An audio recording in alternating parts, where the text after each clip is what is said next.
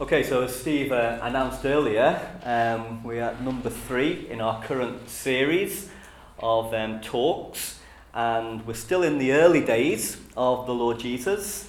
And today we are going to be thinking about his childhood um, to start off with, and in particular, we're going to be thinking about his development, which is actually something that we're not told an awful lot about in the scriptures. And I'm sure that we all wish, or have wished at times, that we knew a little bit more about those um, first 30 years of his life. Um, when did he learn to walk and talk? Was that any different from a normal, a normal child? Um, what was he like as a toddler, uh, a boy, a teenager? What was he like as a young man? How much did he know about his identity and his mission at each stage of his uh, growing up. The truth is, we don't know, not exactly, but there are clues that we have, I think, in um, the Gospels especially, and we're going to look at some of those today in the Gospel of Luke, chapter 2. So our reading is in Luke chapter 2 I'm reading from the NIV version, as always, and we're starting at verse 22. When the time came for the purification rite required by the law of Moses, Joseph and Mary took him to Jerusalem to present him to the Lord. As it is written in the law of the Lord, every firstborn male is to be consecrated to the Lord and to offer a sacrifice in keeping with what is said in the law of the Lord, a pair of doves or two young pigeons. Now there was a man in Jerusalem called Simeon, who was righteous and devout. He was waiting for the consolation of Israel, and the Holy Spirit was on him. It had been revealed to him by the Holy Spirit that he would not die before he had seen the Lord's Messiah. Moved by the Spirit, he went into the temple courts. When the parents brought in the child Jesus to do for him what the custom of the law required, Simeon took him in his arms and praised God, saying, Sovereign Lord, as you have promised, you may now dismiss your servant in peace, for my eyes have seen your salvation, which you have prepared in the sight of all the nations, a light for revelation to the Gentiles and the glory of your people Israel. The child's father and mother marveled at what was said about him. Then Simeon blessed him and said to Mary, his mother, This child is destined to cause the falling and rising of many in Israel, and to be a sign that will be spoken against, so that the thoughts of many hearts will be revealed, and a sword will pierce your own soul too. There was also a prophet, Anna, the daughter of Penuel, of the tribe of Asher.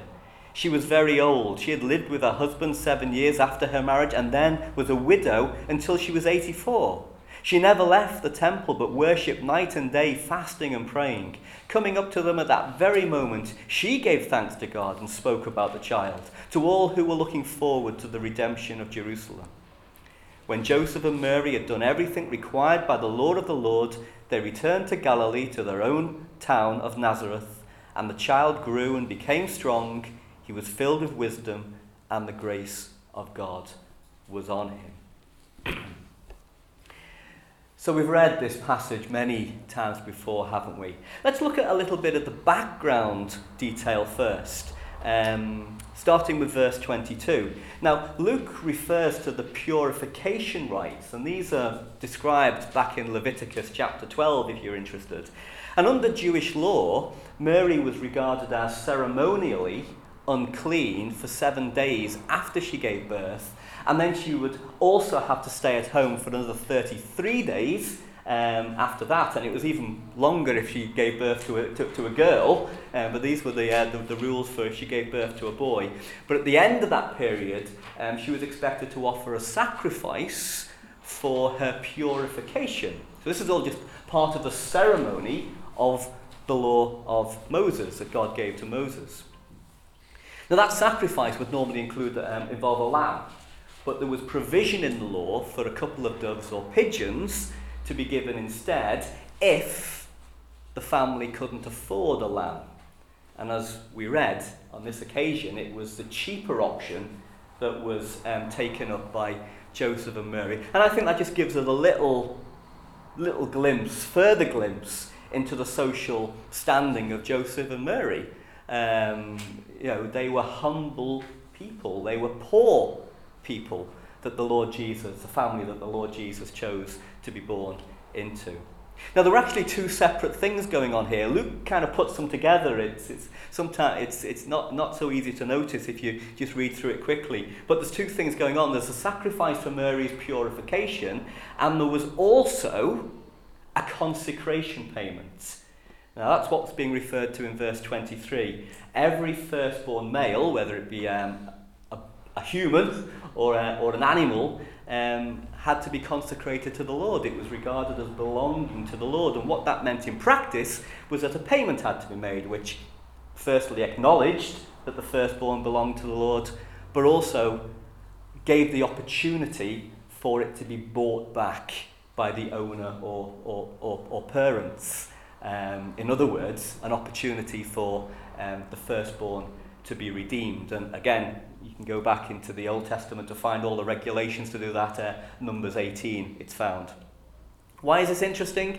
Well, it's just, a, again, another little early insight into the early life of Christ. He was born as a Jew, and therefore he was born under the law. As Galatians 4, verse 4 says, he was born under the law. So, although he was, is the eternal Son of God, there were no special privileges when he came into this world. There were no exemptions allowed, you know, bits of the law that he really didn't need to bother with because they were only for sinful people.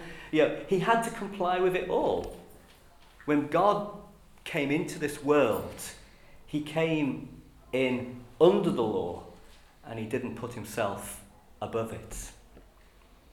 I think it's also a little interesting twist of the story, and we'll leave the background with this little thing just for you to think about. And I chewed it over in my mind, and I really couldn't find anything interesting or profound to say about it. But I just find it's an interesting twist that the one who came to be the great redeemer of the world first had to be redeemed.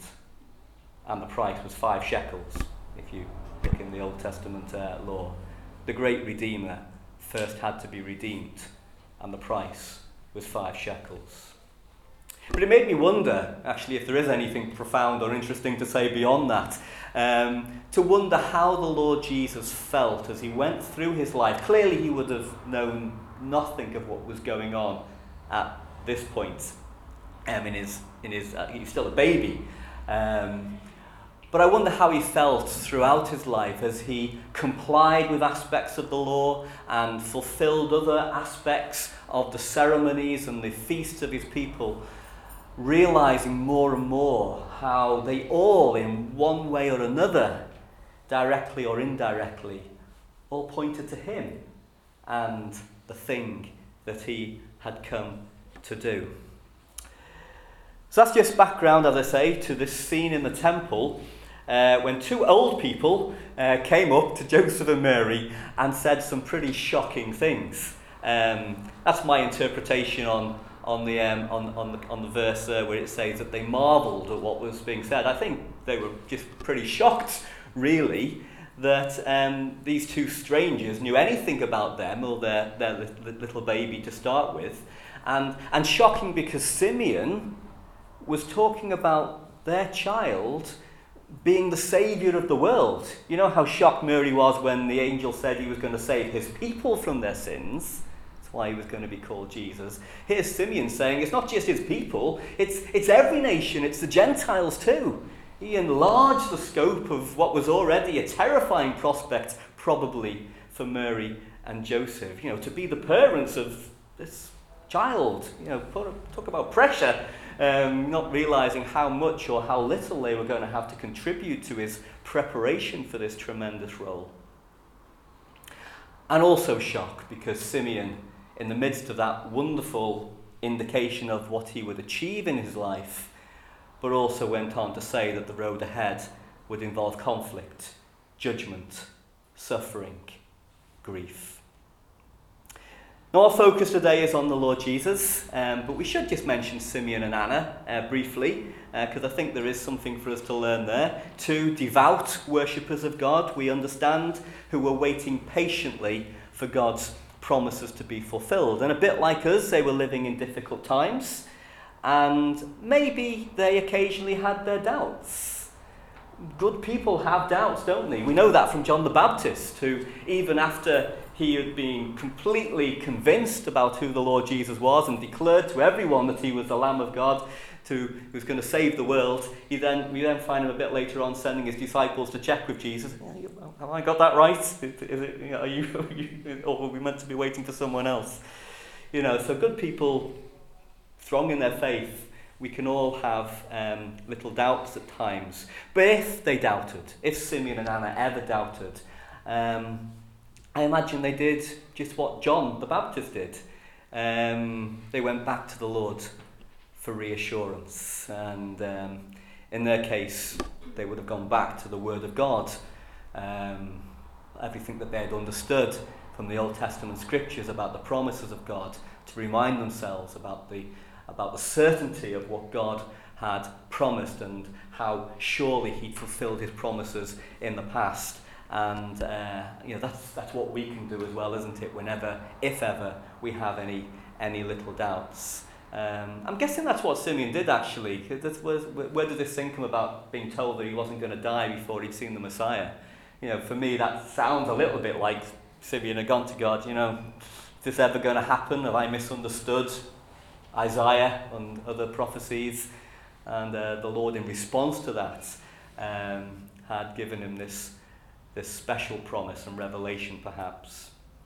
So I think the first lessons for us are about patience and how, whenever doubts or uncertainties arise, we should go back to God's word to remind ourselves of his promises. But I think there's also perhaps a little encouragement here about how we respond to the Holy Spirit's prompting. You know, imagine if Simeon and Anna had both um, decided that the voice in their head that day was just their imagination. When somehow in Simeon's head, um, you know, however he, the prompting of the Spirit was felt by him, but look, you know, I think at the end of the day, our brains are where we assimilate thought and put together what we understand based on God's word and what we feel. Um, you know, Simeon got the idea into his head that he should go into the temple that day and he concluded that it was the Holy Spirit prompting him, and he acted on it. Anna is already in the temple. She gets the impulse to go up to that little family over there that Simeon's talking to and say and, and, and to get involved there as well. Imagine if both of them had just decided, oh, it's, just, it's just my imagination.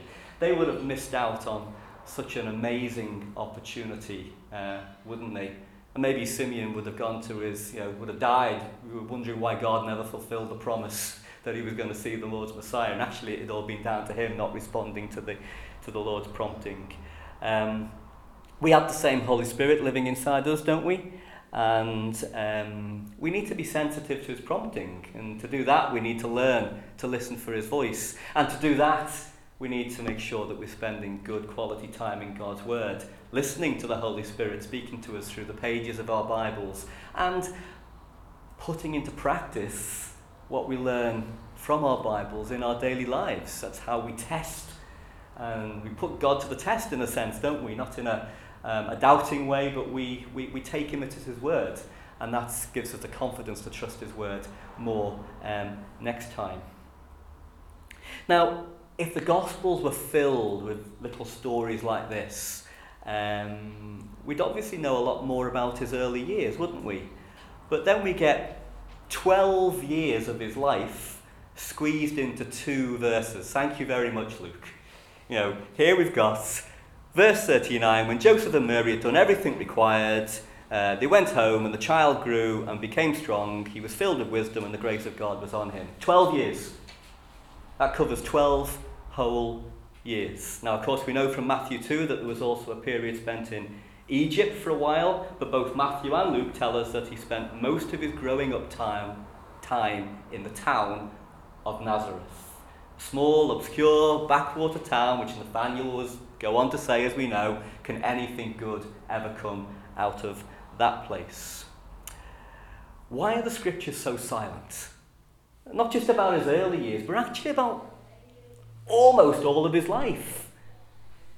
The whole 30 years leading up to his public ministry, and actually, by the way, even in his public ministry, we're really only given a small number of key things. We know that's true because that's what the, that's what John said at the end of his gospel, didn't he? He said that Jesus did many, many other things, and then we, we have no idea about them because they're not written down. Why are the scriptures so silent on so much of the life of the Lord Jesus? Well, we have to remember that the scriptures, what we have, they are to teach us the important things that God wants us to know. They are not written in the style of a tabloid newspaper or magazine to entertain our curiosity with every little story that could be told about the life of the Lord Jesus. We are given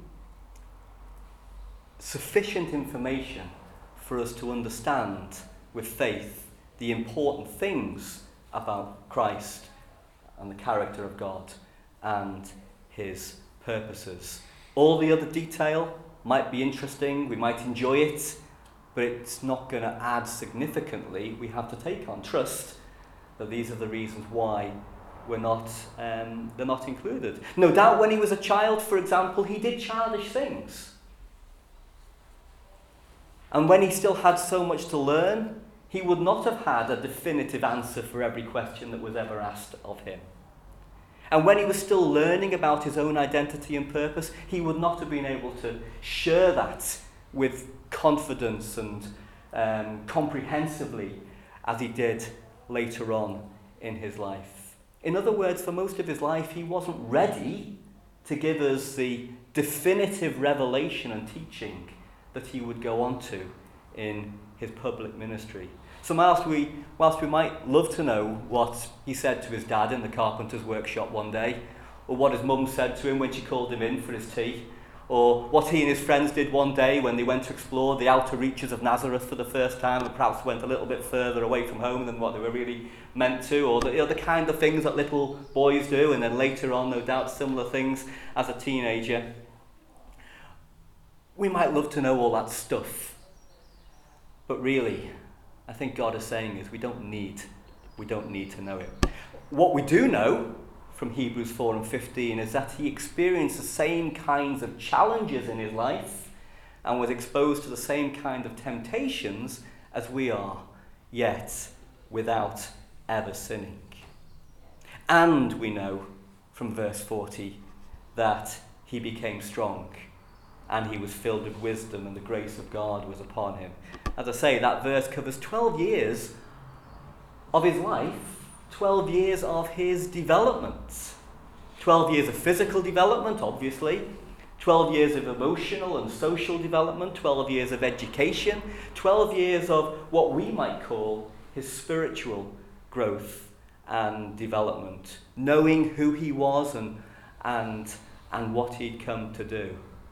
And I think 12 years of rediscovering that intimate relationship with his father that he had enjoyed from eternity past. And in some way, we must conclude, thinking logically, that as a baby he would not have had the same appreciation of everything. You know, this mystery of what the Lord laid aside when he came into this world, there was clearly a process whereby he grew in his knowledge and appreciation of all of the aspects of, of, of his life. The reason I'm limiting verse 40, by the way, to just the first 12 years is that at the end of that period we have one event in his childhood just one event which shows us how his development had progressed up to that point. And that's the bit that we get in the next passage. I'm going to read from verse 41. Every year, Jesus' parents went to Jerusalem for the festival of the Passover. When he was 12 years old, they went up to the festival according to the custom. After the festival was over, while his parents were returning home, the boy Jesus stayed behind in Jerusalem. But they were unaware of it. Thinking he was in their company, they travelled on for a day. Then they began looking for him and among, the, among their relatives and friends. When they did not find him, they went back to Jerusalem to look for him.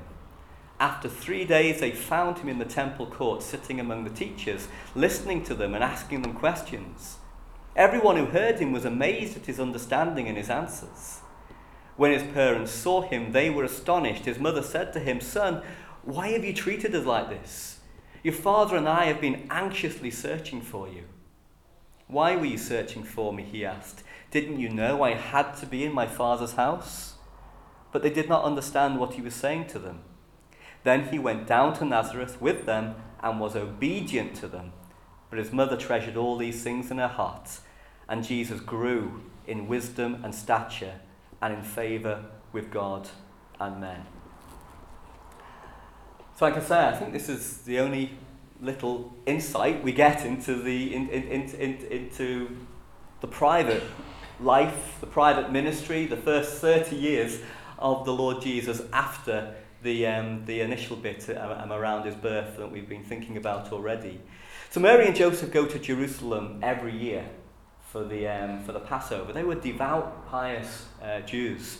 But this time it was different because at the age of 12, Jewish boys are considered to be approaching adulthood, and at that point, they get much more formal instruction in the, um, in, in the Jewish religion.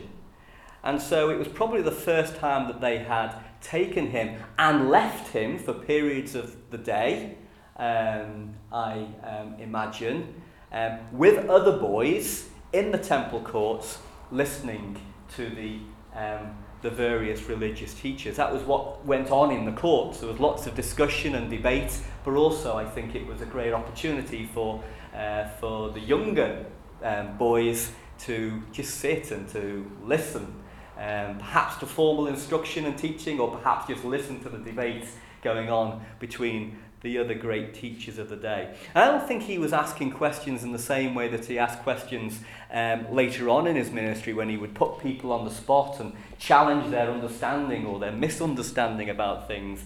And I don't think he was answering questions either in such a way that he was teaching the teachers things that they never knew before.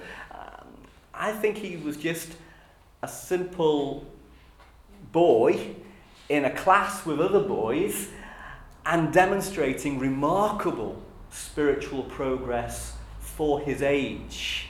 Um, in comparison with the other boys who I imagine were there with him, perhaps ones who came from much more privileged background and had perhaps much more um, better informal education already and perhaps should have been a lot more knowledgeable. I think he just stood out as the star pupil, and he was just the son of a poor family from Nazareth. Now, we know, of course, the story about him going uh, missing. Um, we should be kind to Mary and Joseph um, in, in, in, this. Um, you know, the families travelled in, in large groups on this pilgrimage to Jerusalem for companionship um, and, and, and also for safety security. Uh, you know, families would group together and they would go as part of you know, large, large uh, groups. And bearing in mind his age, I think it'd be quite, quite reasonable for Mary and Joseph just to assume that he was you know, behaving responsibly somewhere with the other, um, the other boys uh, and, and, and girls of their, of their group. And it was only when they got to the evening of that first day, when they travelled for a whole day away from Jerusalem, that panic um, panic would have set in. Now, um, I've never experienced it from the perspective of a parent, but I imagine any parent who's temporarily lost a child in a shopping centre or um, on, a, on a beach somewhere, uh, I imagine they, um, you know, they would know something of the panic that set in uh, with Mary and Joseph. They had just lost God's indescribable gift. I mean, how bad were they feeling? Um, about that, and they have to go all the way back to Jerusalem, so that takes them another day, so the anxiety would have gone all the way back. I assume that they got back too late to look for him properly on that second day. So, sometime on the third day, it says three days he was missing, but sometime on the third day, they find him um, in the temple. And maybe they actually went to the temple quite early on. Uh, what the Lord Jesus was addressing was their anxiety. Um, when he when when when when he um, he, he spoke to them about um, you know, why were they so so worried. I don't think we should read what the Lord Jesus said in verse 49 as a rebuke to his mum. Uh, I think Jesus was just surprised that they didn't either go to the temple earlier or that they went to find him with a little bit less um, anxiety. But his reply does, I think, tell us uh, something else about his development because he refers to God as his father. And he talks about how imperative it was for him to be in his father's house. He wasn't just saying to Mary that she should have known it was likely that he would probably be in the temple because that's where they left him every day. I think he was um, talking about how, although only 12 years old, he already had an intimate relationship, an appreciation of his intimate relationship with his heavenly Father, and that divine purposes would always take the priority in his life. The passage ends with another summary statement, and Luke clearly realizing how he's got away with sticking 12 years into two verses now he ups it even more and he sticks another 18 verses into, into uh, 18 years into another two verses. Um, but that's what we get in verse 51 and 2. Then he went down to Nazareth with them and was obedient to them, but his mother treasured all these things in her heart, and Jesus grew in wisdom and stature and in favour with God and man. What do these verses tell us? Firstly, that he continued to grow. You know, we've already had that similar verses before, but now we get it again. He continued to grow in wisdom and stature, which I, I think again shows us that there was a process of maturing. He wasn't complete at the age of 12. And secondly, I think it shows us how he managed to balance his duties towards God with um, his responsibility towards his parents and everyone else. He, he recognized that he couldn't spend his whole life studying the Old Testament scriptures and praying. Um, he had family and community responsibilities, and they were also part of God's purpose for his life, just like they are for us too. So, as I said earlier, I'm sure we wish that we knew more about his private years um, how he coped with various temptations, how he managed relationships with friends that didn't share his zeal for God's things, um, how he coped with family disputes, and I'm sure there were many of those, uh, normal family um, stuff, and how he found time, had the discipline to find time to pray and to study when he had so many other responsibilities, perhaps even more so after we assume the death of his father, um, Joseph. Um, and he would have been assumed as the eldest, um, the eldest son, or required to really take over the responsibility as head of the household. So he, had a, he would have had a lot of responsibilities um, throughout his life. As I say, he didn't come in this world with special privileges. I'm, you know, I'm the son of God, therefore I'm just going to spend my time doing religious things and everyone else can do the housework. He will have done all of those things um, as well. There's so much that we don't know. But what we do know, in addition to Hebrews 4 and 15, um, is that we have God's assessment at the end of that period of his private life, at the end of that first 30 years we have God's assessment. And it comes in the next chapter. I'm not going to um, um, read it straight from the chapter, but you know the words, don't you? Jesus, God said, You are my son, whom I love.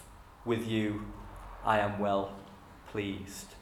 God assessed the normal earthly life of Jesus against all his righteous expectations of a child, of a boy, of a teenager, of a young man. And it was all good. He lived a perfect life. And he was ready to start his public ministry. And when God looks at us, I was thinking about this um, a couple of weeks ago, uh, and just one, you know, in, in, in wonderment, uh, how, in one sense, He looks at us and sees the same. Um, he sees perfection, not because we are perfect. Again, I say I was wondering about this, considering how imperfect I am. God sees me as perfect because He sees me in Christ. And in a sense, I see that's not just in the sacrifice of Christ, in the atonement, but he sees us in the whole life of Christ. Everything that I do wrong, Christ did it right. And he sees me in that complete end to end perfection. Course, we must never forget about the second uh, Corinthians 5 and 10 um, insight into the judgment seat of Christ. We won't be judged for our sins, but we will be assessed for our lives of service one day. And the big question there is will the Lord, will God be uh, pleased with our development, or will he be disappointed? It would be great, wouldn't it, if he was able to say, You are my child, in you I am well pleased. But one final thought about the development of the Lord Jesus was it complete then? Was it complete at that baptism when he said to John, We need to fulfill all righteousness, and God made that wonderful declaration? Was that it? Was that his graduation? Was he finally complete? Was all the development done? No, I, I, don't, I don't think so. Because after that, we know we had his temptations in the wilderness, which seemed to be a scale of temptation more than anything that he'd experienced uh, previously. Um, we have his rejection in Nazareth, that town where he'd grown up, that community he'd served, that place of friendship and belonging that he'd had.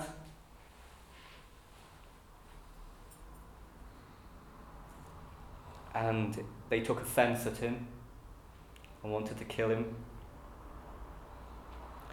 His family, I imagine I said before, no doubt there were many family disputes, especially as his other siblings um, got wind of the fact that he was the chosen one, the special one. You can just imagine the sarcasm in their voice when they referred to him in, the, in these terms. But we know later on it seemed to get even worse as he went into his public ministry. You know, scripture says even his own brothers did not believe on him. Now, that may have been true for the whole of his life, but that was in the context of them saying that he should go to a place where it was well known his life would be in danger. So there was a sense of rejection from his own family. And of course, the religious community. He was no longer the bright young student. He was the one to be undermined. He was the one to be challenged. He was the one to be got away with, you know, to, to be done away with. So I think there were a lot more experiences that he experienced during his public life, which all added to that that sense of growing and development um, throughout the whole of his his ministry. And uh, I'm going to just finish um, with just a couple of verses, which are right at the other end, and in a sense are kind of outside my scope. I'm sure we'll look at these in more detail if we continue this series in the Lord's, uh, on, on the Lord's life. But when we get right, if we go to John chapter 13, you don't need to turn with me, Bri, and I've mentioned this um, before, but it really just strikes me that in the upper room, in John chapter 13 at the beginning, it says, it was just before the Passover festival. Jesus knew that the hour had come for him to leave this world and go to his Father. And verse 3, it says, Jesus knew that the Father had put all things under his power and that he had come from God and was returning to God.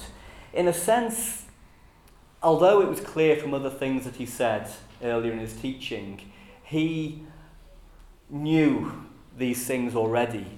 But it does just seem to me that in the upper room, in those hours before he went to the cross, there was a sense of everything coming together.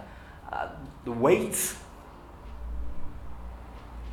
of what he was going to go and do, but the whole of the context and also what would follow. It was seen that, the, that, that everything that he needed to know all came together in those verses. And, and, and I, I just, and the reason why I've spoken on this verse before um, is actually not so much in the context of his development, but actually in the context of what he then did. Because such knowledge didn't fill him with pride or arrogance, far from it. But in the true revelation of the character of God, it prompted an act of absolute humility when he got down and washed his disciples' feet. So, in a sense, for me, that was the accumulation of all of his developing throughout his life. But there's one more thing, and I'm just going to go back to Luke because I think there was one more test. One more test um, which all of that development equipped him for. And we might say, well, that ultimate test was on the cross. But no, I think the ultimate test was just before the cross. I think it was when he made the final confirmatory statement that he was going to go to the cross.